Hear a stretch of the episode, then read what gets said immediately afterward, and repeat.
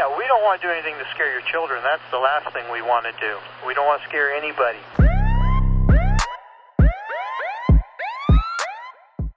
سلام. به پادکست آخرین شاهد، روایتی داستانی از پرونده های جنایی واقعی خوش آمدید. من رکسانا ایور، نویسنده داستان های جنایی و یکی از شنونده های این پادکستم و شما رو به شنیدن سومین قسمت از پرونده سیاهچال دعوت میکنم.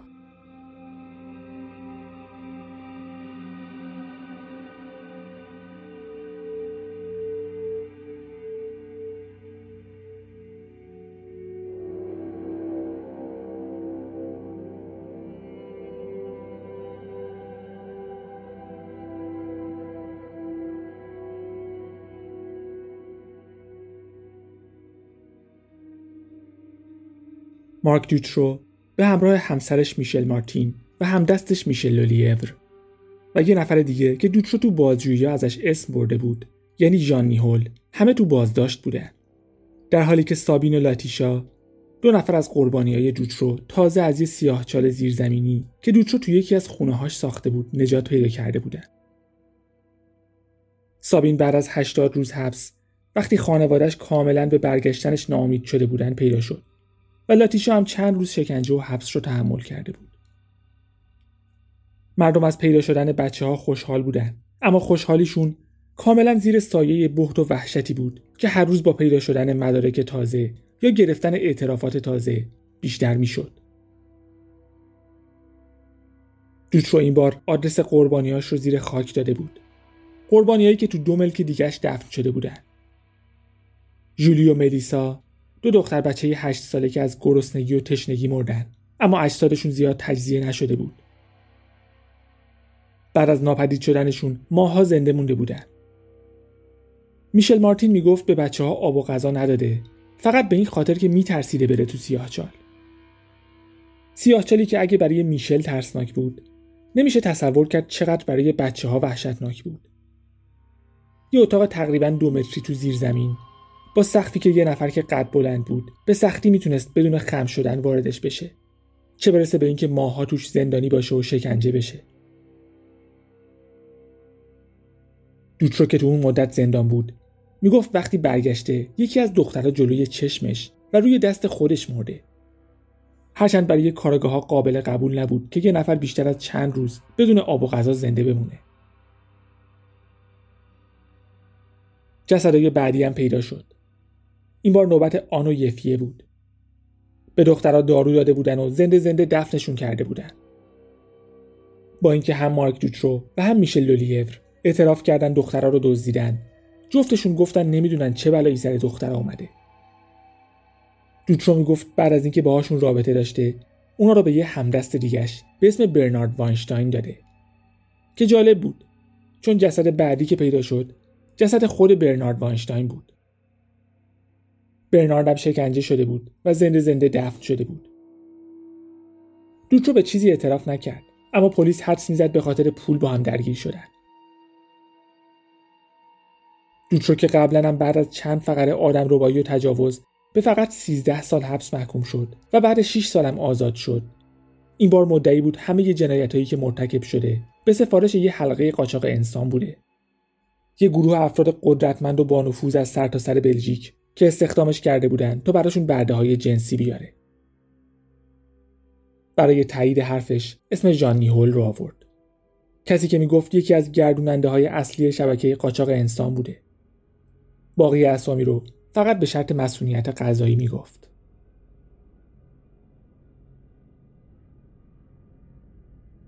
بعضی از مردم فکر می‌کردن مارک دوترو فقط یه سایکوپس سادیست بوده که دو سه نفرم دور خودش جمع کرده. اما بیشتر مردم به واسطه یه انتقادی که از خیلی وقت پیش به عملکرد پلیس داشتن، فکر می‌کردن دوترو راست میگه و یه رسوایی بزرگ برملا شده. این وسط کارگاه‌ها نمی‌دونستن باید چی فکر کنن، اما شکی نیست که شدیداً تحت فشار بودن.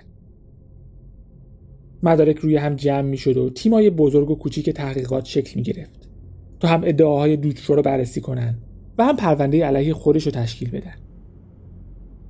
مردم یه عالمه علامت سوال جلوی خودشون میدیدن و به پلیس و سیستم قضایی برای بررسی پرونده دوترو اعتماد نداشتن.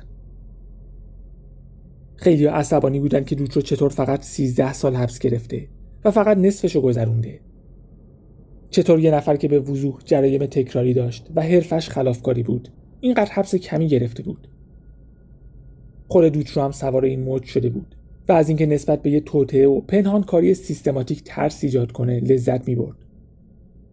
خیلی‌ها فکر می‌کردن واقعاً چنین اتفاقی افتاده و پلیس هم مجبور بود تحت فشار مردم همه ادعاها رو بررسی کنه. چند تا روانشناس سعی کردن دوترو رو معاینه کنن. می‌خواستن ببینن واقعاً یه مهره فرعی بوده یا خودش همه کاره بوده. یه سایکوپت که می‌خواسته دیگران رو به بازی بگیره و عذابشون بده. تقریباً تمام روانشناسایی که با دوترو مصاحبه کردن به این نتیجه رسیدن که یه سایکوپت سادیسته. میگفتن کسی نیست که بشه بهش اعتماد کرد. ظرفیت احساسات طبیعی انسانی مخصوصاً حس همدلی رو نداشت و سابقه‌اش هم این رو نشون میداد. حتی نزدیکترین افراد زندگیشو به بازی گرفته بود. یه چیز دیگه که در موردش تشخیص دادن این بود که دوترو کودک آزار نیست. فقط فرصت طلبه. فکر می‌کردن قربانی‌هاش رو بیشتر از همه بر اساس فرصت انتخاب می‌کنه.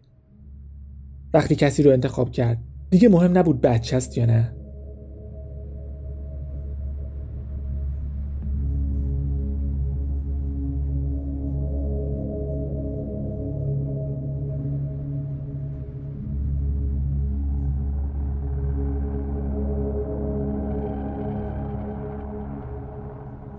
همینطور که پرونده دادستانی علیه دوترو تکمیل می‌شد، برای خیلی‌ها سوال بود دوترو چطور تونسته این همه مدت به جنایتاش ادامه بده و هیچ کس هم خبردار نشه. جلو رفتن تحقیقاتم وضعیت رو بهتر نمی‌کرد. پلیس گفت وقتی جولی و ملیسا گم شدن، مارک دوترو واقعاً یکی از مظنونین پلیس بوده، ولی به خاطر ناهماهنگی و بی‌کفایتی نتونستن تحت نظر بگیرنش.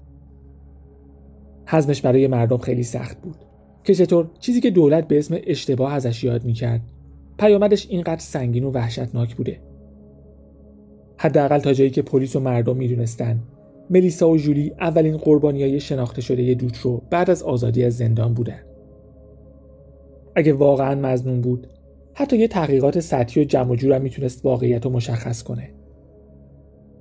مردم فکر میکردن اگه پلیس کارش رو درست انجام داده بود جولی و ملیسا زنده پیدا میشدن. تازه آن و یفیه هم دزدیده نمی شدن و به قتل نمی رسیدن. سابین و لاتیشا هم مجبور نبودن اون شکنجه های وحشتناک رو تحمل کنن. کارگاه های جدید هرچی بیشتر به مدارک و سوابق دوترو نگاه می کردن بیشتر متقاعد می شدن که دو حالت بیشتر وجود نداره. یا یه سطح کاملا غیر طبیعی از بی‌ملاحظگی و بی‌مسئولیتی و بی‌کفایتی باعث شده بود دوترو بتونه به جنایتاش ادامه بده. یا یه چیز بزرگتر و ترسناکتر در جریان بود.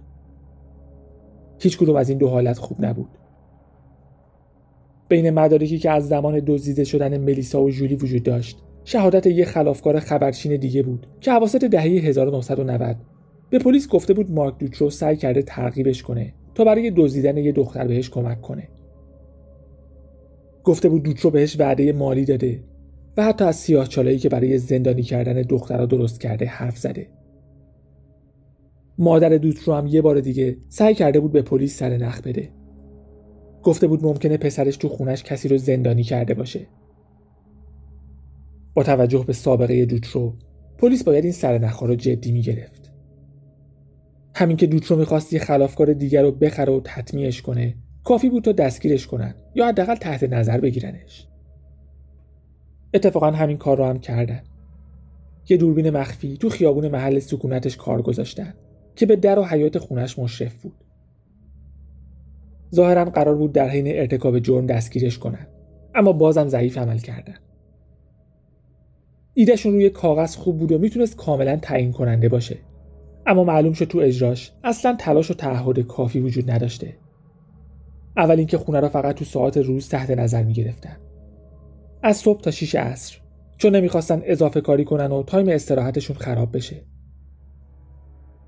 حتی دوربینا رو هم ساعت شش خاموش میکردن، در حالی که میتونستن شیفتی کار کنن یا حداقل تو ساعت خارج از شیفتشون تصویر رو ضبط کنن و بعداً ببینن.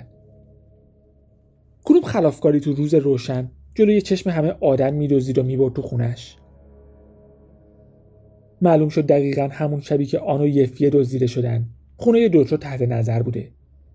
ولی چون کسی حاضر نشده بود شیفت شب کار کنه، یه فرصت دیگه هم برای نجات دختر از دست رفته بود. حتی از خونه دوترو هم بازدید کردن. دنبال مدرکی از پرونده جولی و ملیسا میگشتن، اما الکی گفتن دنبال یه ماشین مسروقه. این تلاش هم با بی‌کفایتی پلیس به نتیجه نرسیده بود. یک کلیدساز که اون روز همراه پلیس بود، بهشون گفته بود تو خونه صدای بچه میشنوه. با اینکه پلیس کل خونه رو گشته بود، کلیدساز مطمئن بود صدا از توی خونه است. پلیس اهمیتی نداد، اما بعداً معلوم شد اون موقع درست کنار در سیاهچال مخفی دوترو ایستاده بودن. و صدایی که کلیدساز شنیده بود، صدای ملیسا و جولی بود. پلیس در مجموع سه بار خونه دوترو رو گشت، ولی هیچ وقت با دقت کافی نبود. و هیچ وقت چیزی پیدا نکردن که به نظرشون مهم باشه. خیلی چیزا پیدا کردن که مهم بود، اما چون دقیق بررسیشون نکردن، به نظرشون هم مهم نبود. مثلا چند تا نوار ویدئویی بینامونشون که هیچ وقت به خودشون زحمت ندادن ببینن توش چیه. بعد از دستگیری دوترو با بی‌تفاوتی گفتن به خاطر این نوارا را ندیدن که دستگاه پخش ویدئو نداشتن. حتی خیلی از اون نوارا رو هم بدون اینکه ببینن به دوترو برگردوندن. معلوم نیست تو اون نوارایی که برگردوندن چی بود و چه بلایی سرشون اومد. اما همون دو نواری که پیش پلیس مونده بود نشون میداد این همه مدت چه مدرک مهمی رو از دست داده بودن. توی یکی از نوارا مارک دوترو دیده میشد که داره سیاهچالش رو میسازه. تازه در حین ساخت درباره هدفش هم حرف میزد. تو نوار دوم دوترو به یه زن ناشناس تجاوز میکرد.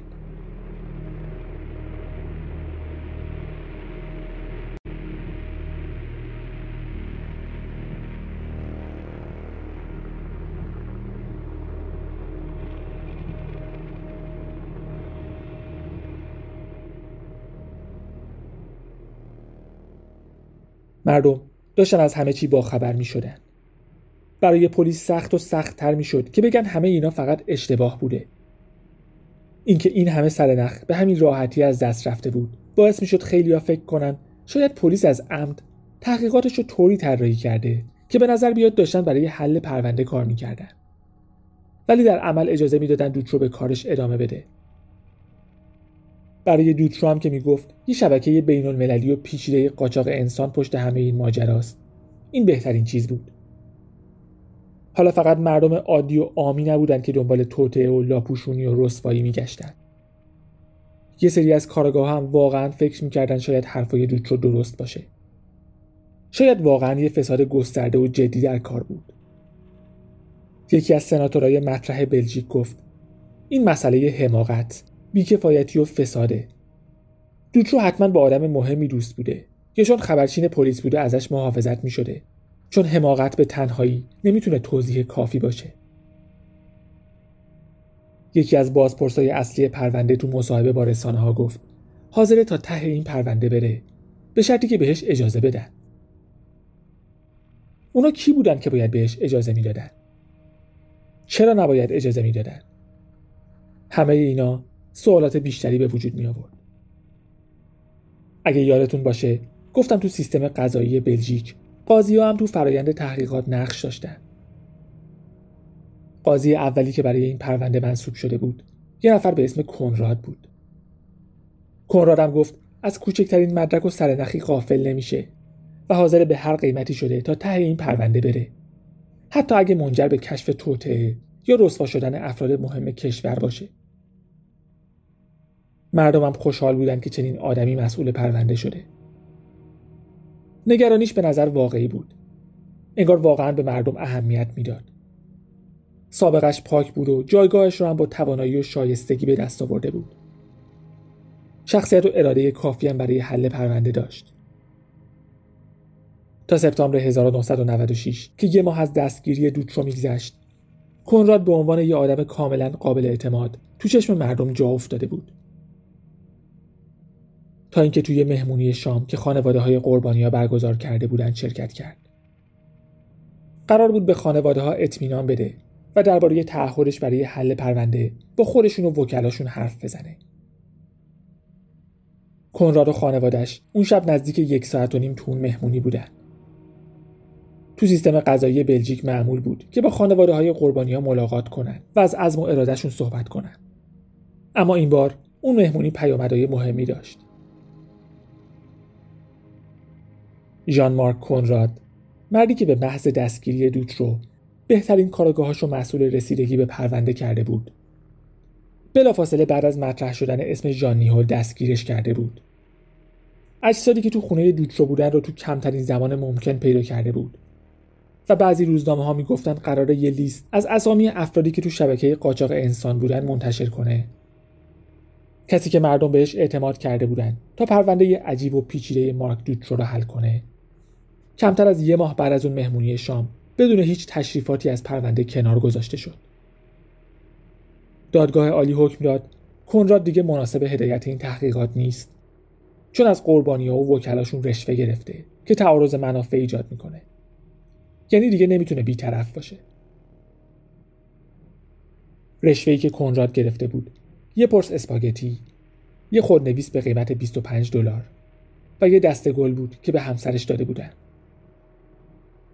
بعضیا میگفتن این حق قانونی دادگاه بوده و خیلی‌ها هم میگفتن برکناری کنراد بیشتر از قبل ثابت میکنه که واقعاً یه اتفاق وحشتناک داره تو بلژیک میفته و واقعاً یه سری آدم بانفوذ میخوان روش سرپوش بذارن. خانواده قربانی‌ها برای یه راهپیمایی تو بیستم اکتبر نود و شش برنامه‌ریزی کرده بودن. اما بعد از برکناری کنراد توجه عمومی به اون راهپیمایی جلب شد. پنج روز بعد از برکناری کنراد، مردم بلژیک بی‌اعتمادی و ناامیدی از پلیس و سیستم قضایی کشور رو تو بزرگترین تظاهرات بلژیک بعد از جنگ جهانی دوم نشون دادن. نزدیک سیصد هزار نفر تو اون راهپیمایی شرکت کردن. با پوشیدن لباس سفید یا بستن بازوبند سفید یا دست گرفتن بادکنک‌های سفید. به خاطر همین اون راهپیمایی به راهپیمایی سفید معروف شد. به غیر از اون اعتراضای مسالمت‌آمیز دیگه هم بود. گروهی از کارگرها اعتصاب کردند یا با چند دقیقه سکوت به قربانی‌ها ادای احترام کردند. راننده‌های اتوبوس‌ها حمل و نقل عمومی رو رایگان کردند و آتش نشان‌ها شلنگ‌های آبشون رو به سمت ساختمان‌های دولتی گرفتن تا به شکل نمادین فساد رو پاک کنن. بیشتر از هزار نفر مأمور پلیس هم برای کنترل جمعیت و جلوگیری از خشونت فرستاده شد. در حالی که اگه فقط دو نفر پلیس شیفت شب مسئول تحت نظر گرفتن خونه مارک دوترو می‌شدن، از اول هیچ کدوم از این اتفاقا نمی‌افتاد. میدونم براتون آشناست، ولی بگذریم.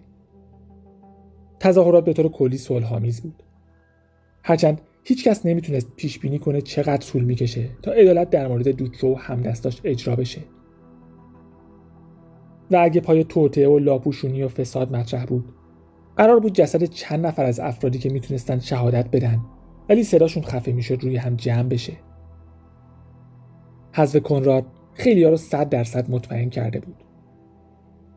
پدر ملیسا تو راهپیمایی سفید گفت برکناری کنراد مثل تف کردن به قبر جولی و ملیساست.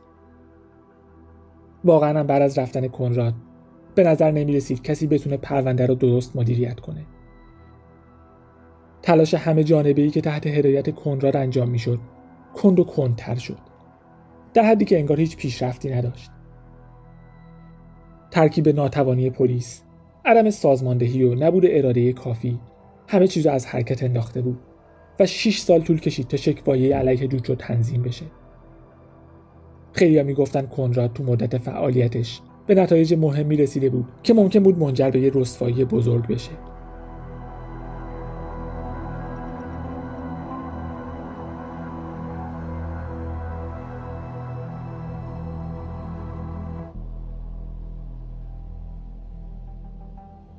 یه قاضی دیگه جای کنراد اومد. پلیس هم هنوز مشغول جمع کردن مدارک بود. هنوز داشتن فکر می‌کردن چه پرونده‌ای علیهش تشکیل بدن و چطور محاکمش کنن.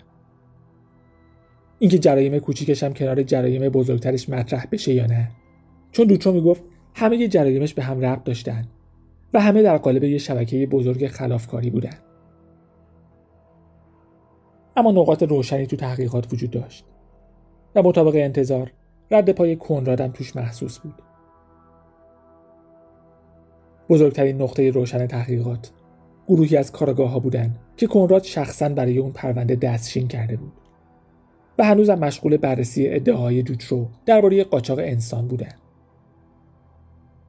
کنراد قبل از برکناریش از تمام قربانی‌های دوترو خواسته بود خودشون رو معرفی کنن و بعد از رفتنش هم هنوز سر نخایی از مردم به دست کارگاه‌ها می‌رسید. سر نخا رو بررسی می‌کردن تا ببینن کدومشون اعتبار داره و با کیا باید مصاحبه رسمی انجام بشه. به قربانی‌هایی که جلو اومده بودن یک کد داده بودن تا امنیتشون حفظ بشه. به ترتیب ایکس یک، ایکس دو، ایکس سه تا آخر. به خاطر همین رسانه‌ها اسمشون رو شاهدین X گذاشته بودن. اگه ادعاهاشون درست بود، واقعا شوکه کننده بود و برخی از حرفای دوترو رو تایید می‌کرد. ادعاهای عجیب، نه فقط درباره مهمونی‌های جنسی با مواد مخدر، پول و بچه‌هایی که در اختیار افراد قدرتمندتر بودند، بلکه درباره شکنجه و قتل. دو نفر ادعا کردن تو بعضی از اون مهمونی‌ها بچه‌ها رو تو جنگل رها می‌کردن و مثل حیوان شکار می‌کردن. کارگاه‌ها شک داشتن همه این ادعاها واقعی باشه. اخبار پرونده مارک دوترو کل کشور رو گرفته بود و همیشه تو این جور پرونده‌ها افرادی هستن که سعی می‌کنن به هر شکلی شده خودشونو به پرونده ربط بدن، یا به خاطر مشکلات روانی یا به خاطر رسیدن به شهرت یا پول. اما به طور خاص ادعاهای یکی از شاهدها تأمل برانگیز بود. یه زن جوان که مدعی بود ده سال قبل قاچاق شده و تو خیلی از این مهمونی‌های جنسی حضور داشته. میگفت خیلی از اون اتفاقای وحشتناک رو به چشم دیده. با اسم مستعار رجینا معروف شد. مصاحبه‌های زیادی کرد و حتی یک کتاب درباره ارتباطش با پرونده نوشت. تو هزار و نهصد و نود و شش با کارگاه‌ها حرف زد و چندین ساعت مصاحبهش مطابق قوانین به شکل ویدئویی ضبط شد. تو اون مصاحبه‌ها درباره شکنجه‌هایی حرف زد که میگفت شاهدش بوده یا تجربهش کرده. از قرار با یه دوست خانوادگی به اسم تونی وندنبوگرت حرف زد. گفت از وقتی دوازده سالش بوده تونی بهش تجاوز میکرده. بعضی روزا هم میومده مدرسه دنبالش و رجینا رو به مهمونی‌های جنسی میبرده و به همراه دخترای دیگه در اختیار مردای مسن‌تر میذاشته. میگفت ملاقات با اون مردای مسن‌تر توسط گرداننده‌های مهمونی به شکل مخفیانه فیلم برداری میشد. میگفت همه چی کاملا سازماندهی شده بود. یک کسب و کار بزرگ با گردش مالی بالا. از چند تا از مشتریاش حرف زد که چند شخصیت برجسته بلژیک هم جزوشون بودن. یه سیاستمدار معروف، یه قاضی و یه بانکدار و تاجر ثروتمند. از جان نیهول هم اسم برد. گفت یکی از اعضای اصلی بوده اما خودش تو مهمونی‌ها مشارکت نداشته. میگفت فقط کارش تأمین مواد و دختر بود. از شکنجه بعضی از قربانی‌ها حرف زد. همینطور دست کم دو قتل که میگفت مردای سادیستیک‌تر توش نقش داشتن. جزئیات مشخص و قابل بررسی از هر دو جنایت داشت. اول با خانواده‌اش چک کردن. باید می‌دیدن ادعاهاش به لحاظ زمانی و منطقی اعتبار داره یا نه. خانواده‌اش گفتند خبری از مهمونی‌های مخفی ندارن. اما تونی وندنبوگرت به دخترشون دسترسی داشته و کلید خونه رو هم داشته. با خود تونی هم مصاحبه کردن. اعتراف کرد از وقتی رجینا دوازده سالش بوده بهش تجاوز می‌کرده، اما اطلاعی از مهمونی‌ها نداره. ولی همون چیزایی که در مورد رجینا تایید می‌کرد باعث می‌شد کارگاه‌ها بیشتر به رجینا اعتماد کنن. ضمن اینکه توضیحات رجینا از قتل‌ها کامل بود. دو قتلی که گفت با دو پرونده حل نشده واقعی مطابقت داشتن. جزئیات یکیشون اینقدر دقیق و کافی بود که مطمئن بودن رجینا تو صحنه جرم حضور داشته.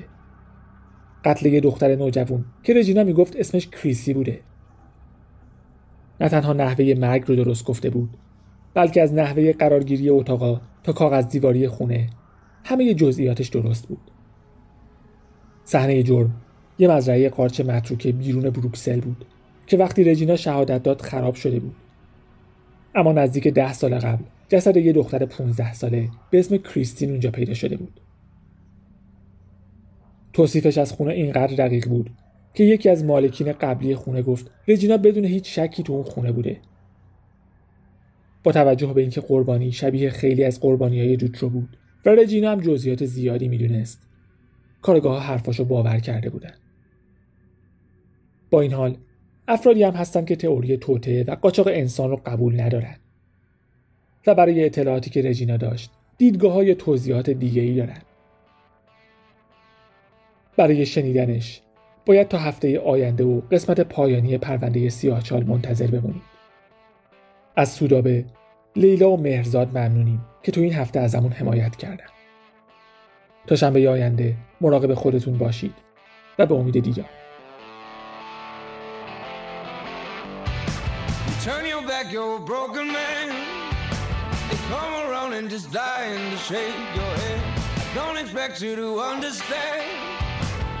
Keep telling yourself there's no shame. They don't know about who we are. They don't know about you and I. They ain't all blind by the stars of your eyes. Oh, hot blood love is gonna get you.